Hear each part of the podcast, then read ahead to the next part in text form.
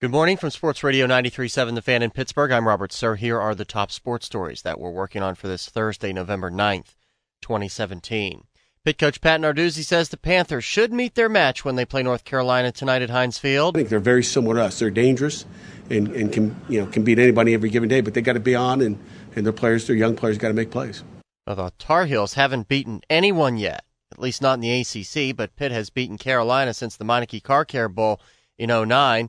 Receiver Jester Weah says last year's loss really hurt them. Yeah, it's definitely been back and forth. And like last year, the the late the late uh, game winning drive that they have, it hurt, hurt hurt a bit. Yeah, it hurt a lot. It looked like the Panthers had the game, but North Carolina won it last year, 37-36. 7:30 kickoff coverage from Heinz Field, starting with Starkey and Mueller at two o'clock this afternoon. The Steelers at Indianapolis Sunday afternoon, a little different for cornerback Joe Haden these days.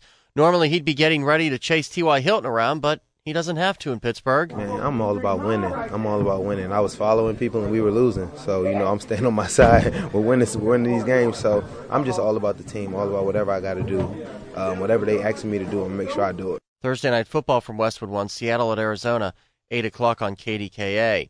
A big power struggle is developing. Cowboys owner Jerry Jones is threatening to sue the NFL if Commissioner Roger Goodell gets a contract extension. We'll see what happens there. I'm Robert Sir for Sports Radio 93.7 The Fan.